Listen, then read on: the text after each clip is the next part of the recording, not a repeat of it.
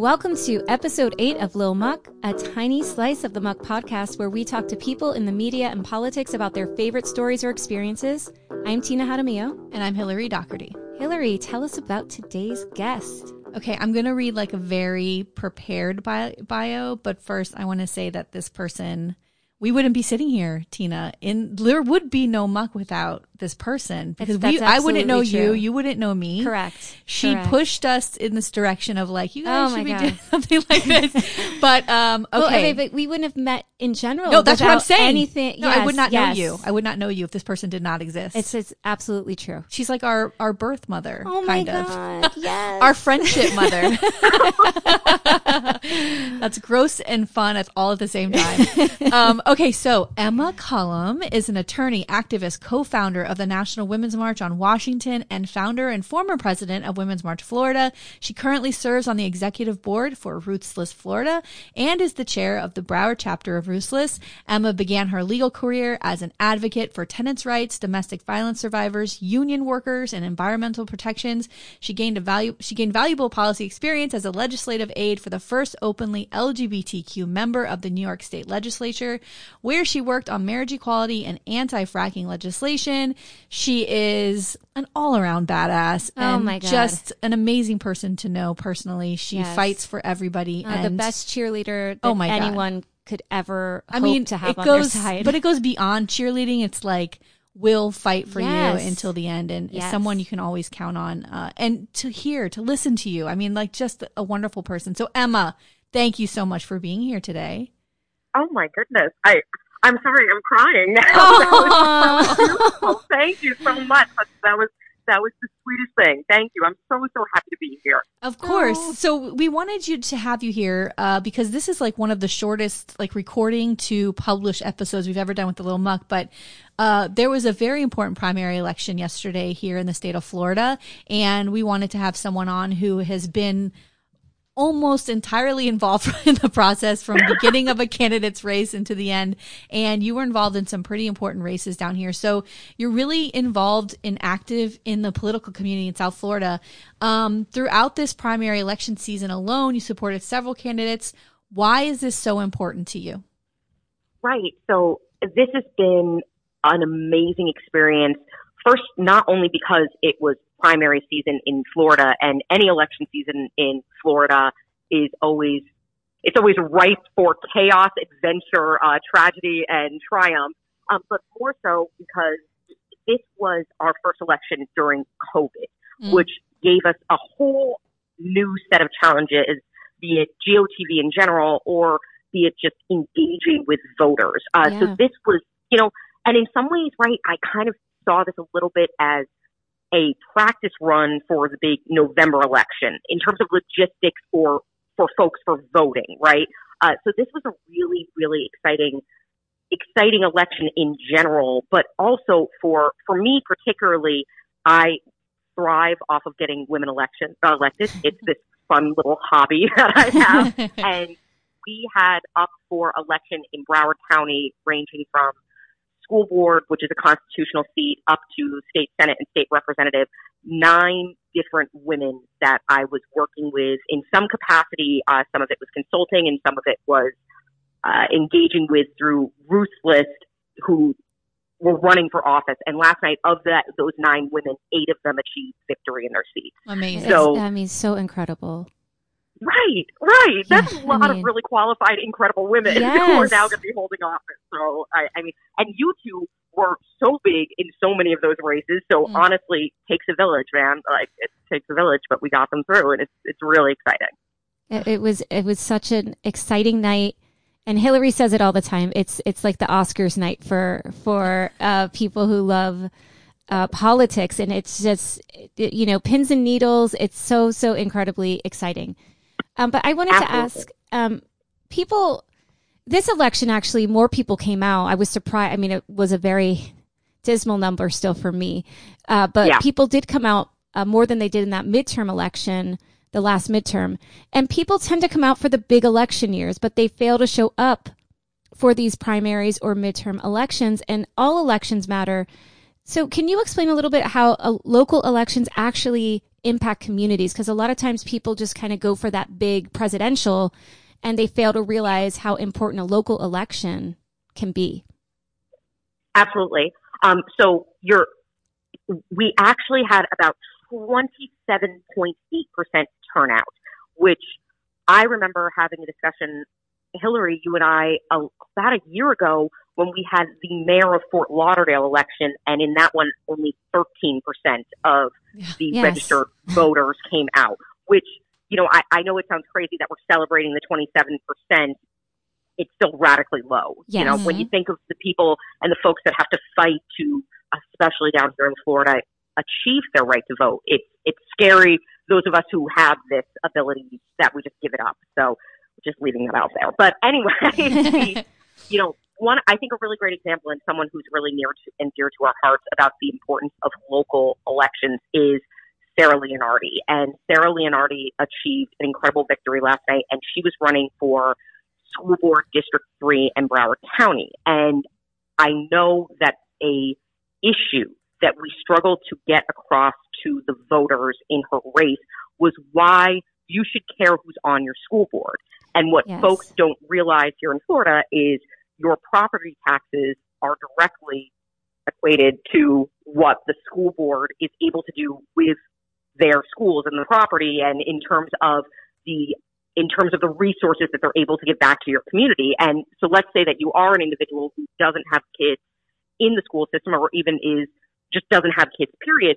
Your property values are directly tied to the quality of your schools, which are directly tied to whether or not you're supporting your school board and whether your school board is correctly achieving accountability and transparency in how they're running the school system. And Broward County is the third biggest in the nation, right? So and in Broward, the education system is the #1 employer in Broward County. So this is huge. This is a huge seat with a lot of responsibility, and it's something that actually impacts all of our lives. And it's something, you know, 2 years ago when we as a community voted on this incredibly large bond project that we expected to see have overseen, that was the school board who was managing it, and managing it not necessarily effectively. So this election was so very, very important, and yet it was very hard to get people to even turn over the ballot page, because on the actual voting ballot, Sarah's race was one of the very, very last on the back page. And and it's wild, right, to those of us who follow this closely, that it would be that difficult to just turn over the ballot to vote, but yet we see the drop-off. We see the drop-off of people not moving beyond the first names. And it's even more difficult when we don't have a presidential candidate or a gubernatorial candidate on the top. Well, and my problem with 13% or 27% is that we're putting people into office with this very tiny percentage of people in the county. Yes, it's a few people deciding. Voting for who that person is going to be. That's not right. And the people who didn't vote are usually the ones who are working 3 or 4 jobs, don't have time to go, and will – in a way in society be impacted by these seats more than anyone else. Right. And that's such a good point. Absolutely. And the other part of it too is, like, I don't know what it is. I know that maybe I have this weird political nerd gene that's in me that makes me, like, super interested in it. It makes my Super Bowl be a primary or an election night. But I know it can't be that cool or sexy, but how do we do that? Like, how do we make it so people understand that this is... And get excited about it. Yeah, and every one of these elections directly impacts your life. What are we supposed to do? Get J-Lo out there dancing around the polls? Like, I don't know what to do anymore, Emma. Oh, my God. I mean, well, listen, J-Lo, we would have a problem with that anyway, because that was such a big... scandalous moments in our recent Super Bowl history. So we can't have nice things, Hillary. You know this. You know, I think the thing that I have found that's been really effective, and I think that women candidates have the ability to do this so perfectly. I think in general, storytelling is how we get policy across to folks, even possibly uninterested folks, right? And I'll go to Jasmine Rogers Shaw, who was running this incredible campaign for HD 105, the right now her election is actually being looked at because the voting numbers are so close that it may trigger a recount. So we're sort of holding off on calling any results on that. But one of the stories that she spoke to folks about was in her in that particular district in 105, there was a huge influx of individuals with COVID, and her sister happened to be an EMT, and her sister ended up catching COVID while performing this really incredible service to her community. And the very scary information there was when she was going to be laid off, you know, when she was going to have to take time off from work, how was she still going to manage to provide for herself? Because here in Florida, what became readily apparent by COVID very, very quickly were the glaring gaps, caverns, holes, you know, comet holes, it may be, where our unemployment system left us. And this is something that's directly related and can directly be understood, that fear, by anybody hearing this terrible story, or just the image of those very people, those first responders who have been protecting us, going without, possibly not being able to pay rent, not buy groceries for their families because they got sick. And that's such a visceral, visual reaction that people have to that story, and it really woke people up. And I find that so many of the women who were running were really able to illustrate that for folks that otherwise wouldn't understand the reason it's so important to know who you're electing to the House of Representatives in Florida, for example, is that your representative could have voted to call a special session that was going to specifically look at unemployment and unemployment provisions and why there's this glaring inequity there. And if you're somebody who happens to be in, I don't know, District 93, and you have a Republican representative, that Republican representative voted against having a special session. He essentially said, no, I don't need to do my job as laid out in the Florida Constitution to call for a special session to ensure that folks in my district are receiving unemployment and that we can get this handled. And I don't know what's more important than that right now. And if I get a vote and a voice in deciding who's going to be able to make that decision, and or I find out that my representative is not willing to make that decision in my interest, I don't know, I sure as hell want to go out there and vote. Right. So well, it's, you know. The other thing about District 93 is the gall and the audacity to then months later put an op-ed in the Sun Sentinel that we all need to come together and cross party lines to fix unemployment. How dare you? Yeah, when you did you had the chance. It's exactly, you had the chance. And it's exactly your job. And you had the opportunity to do that, and you did nothing. I haven't seen this person. I don't know what they've been doing. You never hear anything. So I can't wait until to vote him out in November, God willing. But that would be a joy. That would be the best. But, you know, speaking of storytelling, we think about, yes, the amazing wins for women in Broward, but also to see these top 5 seats that are, I'm not sure what's happening with Supervisor of Elections yet, but to see the sweep of Black and brown candidates, Black candidates take these seats, that was a remarkable turn to see Broward County start to look like the people who they're representing in the community, you know, like this is a really important change. What was your reaction to that? Oh my goodness. Seeing folks like Harold Pryor step in and take that victory last night, that's nothing short of, it was really, you know, and it was a privilege to watch that team. I know we know a couple folks who were on there and they just did such a phenomenal job, but you know, you can't help but think and have a very deep reaction. I know we've all watched in horror over the murder of George Floyd and Breonna Taylor, and Harold is for those of you who aren't aware of who Harold Pryor is, Harold Pryor is in his early 30s and is a young Black man with a young family.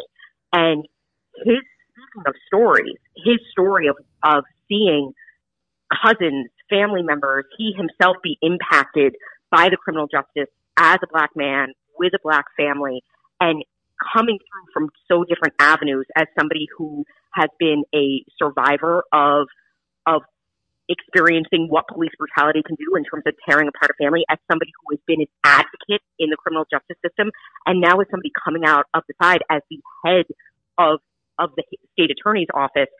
I mean, that's a remarkable story, and seeing that in the light of, you know, recent media attention because of George Floyd, although we know that this has been happening forever, we're catching more, you know, more police brutality and injustices in the legal system because of iPhones, thank goodness. And it's, you know, there's bittersweet justice and some kind of, you know, you feel like there's some kind of moral reckoning to have someone like Harold step into this role. You know, that's really exciting, especially down here in South Florida, because I'll just remind people, we're still in the South, right? And there's some real vestiges of the South left down here. And, so to see Harold in that position, I'm so excited for him and what he's going to be able to achieve. Also, like, it's incredible. To step into seat of Mike Satz, who's been there since 1976, like 44 years. Right? It's an incredible turn of 44 young, years, progressive change. And to see this is the person who's going to take that seat well, listen, voters rarely shock me, and I am shocked. I was shocked and surprised that Broward County would come through like this in a way that is so remarkable, and it really is it's something to admire. Like, this is I'm excited for Harold and everyone who's been elected. What I am disappointed with, and I'm anxious to hear what you have to say about this, and I don't know if you'll say anything or not, but is about the news that came this morning that Ruby Green was let go of her job. She was running for public defender, as working currently in the public defender's office. She was running against Tom Lynch and Gordon Weeks, and Gordon Weeks is the person who won the seat. Congratulations. And she got an email this morning from Howard Finkelstein. He's CC'd on it. And Gordon Weeks is CC'd on the email that Ruby Green has lost her job and she was fired. And so I was wondering, what do you think about this news? Ruby Green's phenomenal. For those of you who were lucky enough to meet Ruby during this race, Ruby is the hardest working woman I've ever seen in my life. She's been over a year and a half. She's been out there working. My goodness. Right. Forever. You know, and with her family, with this, you know, speak of storytelling, I mean, this girl is electric. She's absolutely wonderful. The passion is there. She came second in the race for public defender. And one of the things that Ruby was highlighting during her race, which I think was a really important conversation, was certain inequities that she saw as a result of being an attorney, a current working attorney with the public defender's office. In fact, I think, and please correct me if I'm wrong, but I believe she was the manager of all the county court attorneys in that office. I think that's right. She was the head of a certain division. Right. So this is somebody who had managerial supervising experience. You know, clearly saw an issue in the culture surrounding and the practices surrounding the public defender's office, and did what we should hope people would do, ran to try to affect change. Right. And what's upsetting here is that, yes, Florida is an at-will state, which means that you can be fired for any given reason at any given time. What a hoot. In the statement that Howard Finkelstein, the current public defender, put out about why he fired Ruby, which this is a real laugh, because this is the gentleman who some of you may know as Help Me Howard. Help Me Howard, yes. Right, exactly. So in the statement he put out, he said the reason that Ms. Green was fired was not because she ran, but because that when she ran, she spoke out about the office, and she spoke disparagingly about practices that she was concerned with at the office. Mm-hmm. So that is why she was let go. And there's really, I think, an opportunity. Right. I think an opportunity here, and I've called for it, as well as many people and many organizations that we all are, you know, near and dear to our hearts, including the Dolphin Democrats, have called for this as an opportunity for Gordon Weeks to see the absolute hypocrisy in saying, we are firing a current public defender because she spoke about the bad practices that are happening as a public defender. But there's no bad practices here in the public defender's office, right? This is a real opportunity for incoming public defender-elect Gordon Weeks to say, I am not my predecessor. I want full transparency, and I want to keep Miss Green and apologize, because the very appearance of this improprietary, sort of, retaliatory firing is really alarming and really disgusting, and really goes to the heart of the lack of transparency that Ruby was trying to address in her campaign. And I really hope public defender-elect steps in. I hope he does the right thing here. And I said that to Hillary today. I said, I hope that, you know, he can turn it around and make it right. But well, I'll tell you this much. First of all, it's going to be so disappointing if he doesn't. He has a great opportunity to really make a statement. Yeah. And here's the thing. If you talk to Ruby, I mean, first of all, public defenders are overworked and underpaid. And that woman is a single mother trying to keep a roof over her head, she's just like everybody else. Just because she's an attorney, that doesn't mean she has money. Public defenders are not paid very well.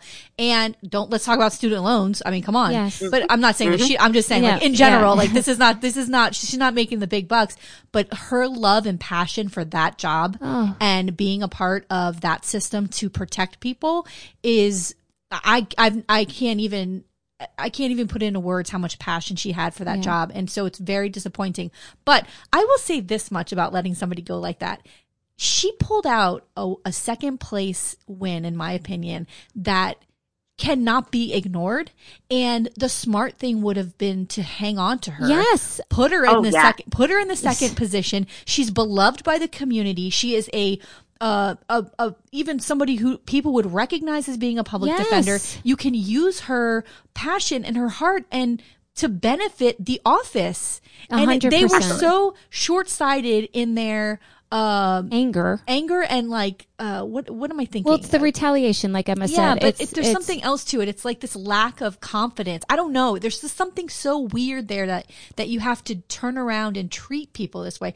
Not to mention a woman of color. Like, this is how you're dismissing somebody who works for your office. It's incredible. It really. Well, and her story to talk about this nightmare. Yeah. Well, and to talk about the storytelling and talk about, you know, her story is so incredible, and it's moving. And, you know, you said it earlier, no one worked harder than Ruby Green. I mean, we saw her so long ago. I remember when she first came to, we had a meeting on something, and she came and she was like, you know, it's early yet, but I'm ready. And she shows up at every event. Yeah. She's everywhere all the time. And I was shocked when I saw that, and I'm still hoping, fingers crossed, that Weeks does the right thing. Yeah, you hope so. And especially because... And I hope there's pressure that makes him do it. It's certainly not the end for Ruby. She's got a whole career ahead of her. You can tell. There's just the community's like rallying behind her. Yeah. It's in the paper now. So hopefully we'll get some good attention for this,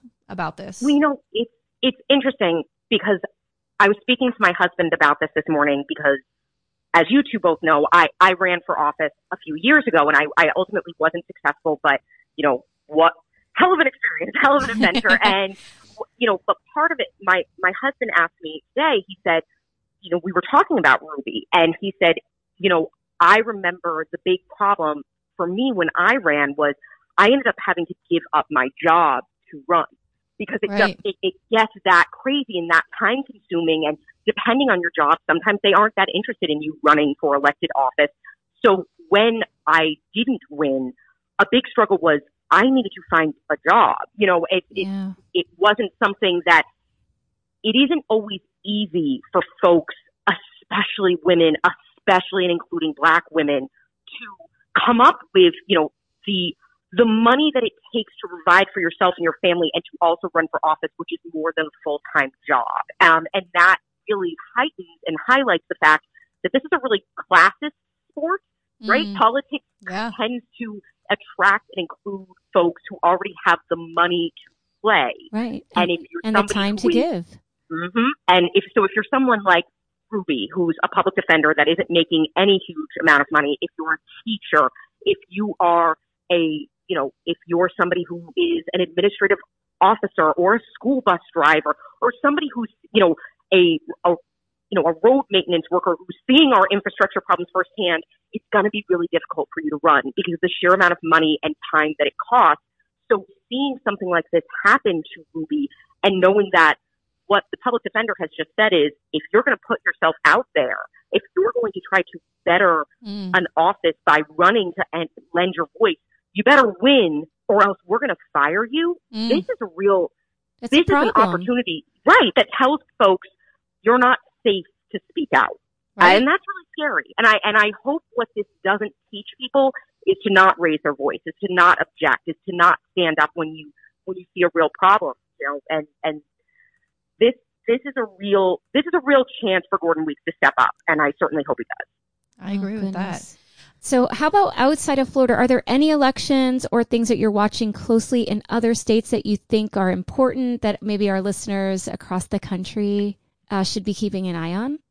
Sure. So I think that what we saw happen in the New York primary with Bowman, who was a young teacher who unseated a longtime Democratic senator, I believe. Am I correct? Yeah, it was a senator, right? I think those kind of races, and Cori Bush, which happened out in the Midwest. Yes. I think those races are really telling us something. One, that a lot of people forget, Cori Bush, this was actually her third time running. She was one of the women who was in that wave of political insurgents, for lack of a better word. And by that, I mean normal people who ran for office after the Donald Trump regime started in 2016. She was one of the classmates of AOC who was running for office to really shake things up. She ran three more times and ended up being successful. And that's amazing. Charles Bowman up in New York is another one of those. So, you know, rather than pointing to a particular state, I want to show this class of exactly what we're saying. Regular folks with 9 to 5, yes, folks who work for unions, teachers, community agitators, advocates rather, that are running for office and winning. Because that to me says that, yes, only 27% of Broward showed up to vote. And that's really scary. But the 27% that's showing up are asking for change. And I think that, right, we saw that in that pick with Harold. We saw that for Sarah Leonardi. And the young people, these are young people getting elected. And that's the thing that is really making me excited too. Like, it's time, I feel like some of these electeds need to know, when to hang up their hat. Yeah. And right, give space and room for other people and other ideas and make room for it. And that was one thing that really got me excited, that there's more young energy coming into these campaigns and into these elections, and that they're getting elected. And that's the voice. Those are the progressive voices that we need. Right. Absolutely. I know we're leaving Florida, but it is really exciting. Here in Florida, Ruth's List statewide got 24 women elected last night. Oh, 24 women were elected to office last night. Thank you. That's amazing. That's incredible. Eight right here in Broward. And, I know Hillary and Tina, I say this to you both ad nauseum, and you're like, Emma, we know, we've seen the slides, the PowerPoint, there's the PowerPoint. Only in Florida, only 39% of the seats, or excuse me, only 13% of the seats in the Florida legislature, Senate and House, are made up of women. Of that, only two of the Senate of the Senate committees have women leadership. And there's three committees, one of them including taxation, that doesn't have a woman on it at all. So the fact that 24 women in Florida will be taking the oath and coming into office, this is really crazy, because it actually means that women are going to take that step further to getting just equal representation. That's wild, right? That 51% of the population is not reflected back in our government. And we're getting closer to that in Florida. We're not anywhere near, but last night is indicative that people are beginning to see having a full table, having real representation means having women, especially Black women, especially Black queer women. Michelle Raynor got elected last night. Having incredible advocates like that in Tallahassee, and that's, we're doing something. Something's happening. Yes. Something's happening, and I feel it, and it's exciting. Well, it's exciting because, for two things. Number one, it's this old guard. And I know that we love, and this happens in every community. There's people who have been here for a long time. They handpick candidates or whoever, and that's who they put into a race. And sometimes just based on name recognition alone, that person will win. And so sometimes people jump in a race and you're like, oh, well, everybody knows this person. And so you're just resigned to the fact that that might be the person who wins. That is not what happened. No. That is not what happened. It didn't. It completely changed. And exactly, the young and it's fresh. And I think that's when a lot of people have to start looking around and saying, you got to stop for a minute and give all these other new folks a chance. But Emma, the reason why those numbers are changing are because of people like you who are stepping up into roles that you weren't in 4 years ago. Yeah. And you are putting so much of your time and energy into making sure the landscape of the political world changes in Florida that will benefit not just women, but everyone. And so Thank you so much for all of the work that you do. You have no idea how much it impacts our lives. Even the people who have never met you and don't know your name, they have no idea how much you are impacting their life every day. You guys. Thank you. That you, the work that you both do makes the work I do a pleasure. And it's been such an opportunity to collaborate and work with the two of you in a couple different capacities over the past several years. And we said at the beginning, right? This takes a village. We are each other's village, right? We're going to change the way we are changing the way that Broward looks, changing the way that Florida looks, changing the way this country looks, because of villages like ours. So It's a pleasure, it's an honor, and it's exhausting, but it's wonderful. It's wonderful when it works, and in some ways it worked last night. It's amazing. Well, I really appreciate you. We really appreciate you coming on and doing the show. Thank you so much. Yes. Thank you, ladies. I'm a Muckfile. I really, really love it. I listen to all of them, and I cannot more strongly say that this is a podcast that gets me through my worst and most stressful days and gives me a laugh. So I really love what you ladies are doing. Thank you so much. Thank you, Emma. Thank you. Hang in there. Have a good night. Thanks, ladies. You too. Bye. Bye. If you want to learn more about this week's guest, please follow the episode notes on our blog at themuckpodcast.fireside.fm, and be sure to follow us on Instagram and Facebook at The Muck Podcast. To support The Muck Podcast, please visit our Patreon page. We have 3 levels of support and different goodies for each level: Muckraker, Policy Wonk, or Bleeding Heart. We can't do it without you. Music for The Muck Podcast written and performed by Sean Docherty.